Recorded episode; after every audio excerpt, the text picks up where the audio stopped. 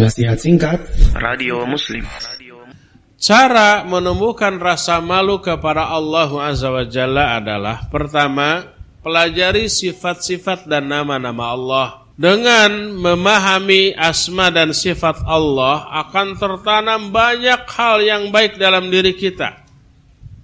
Kita akan memiliki mahabbah kepada Allah Roja kepada Allah Khauf kepada Allah, muraqabah merasa diawasi oleh Allah, termasuk malunya itu loh kepada Allah. Itu yang pertama. Pelajari asma dan sifat Allah, pelajari tauhid semendalam yang kita bisa. Lebih mendalam akan lebih besar rasa malu kita kepada Allah. Kedua, sadari, yakini betapa banyaknya nikmat yang telah Allah berikan kepada kita dan betapa dermawan serta baiknya Allah kepada kita dalam segala hal. Pertama, tanpa apa-apa kita sudah banyak diberikan kenikmatan lahiriah. Rizki sudah dijamin. Diberi kesehatan yang jauh lebih banyak dibanding sakit.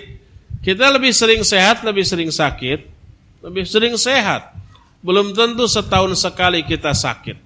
Sekali sakit paling sehari dua hari ketiganya sudah sembuh lagi. Lebih banyak sehatnya daripada sakitnya.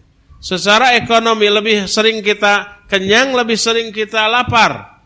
Kenyang.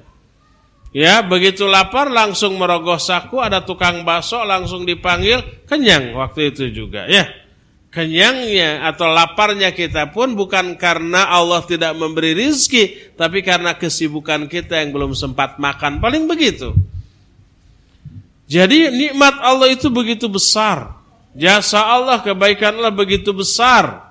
Maka dengan menyadari hal itu insya Allah akan tumbuh rasa malu apabila kita tidak memenuhi hak-hak Allah Azza wa Jalla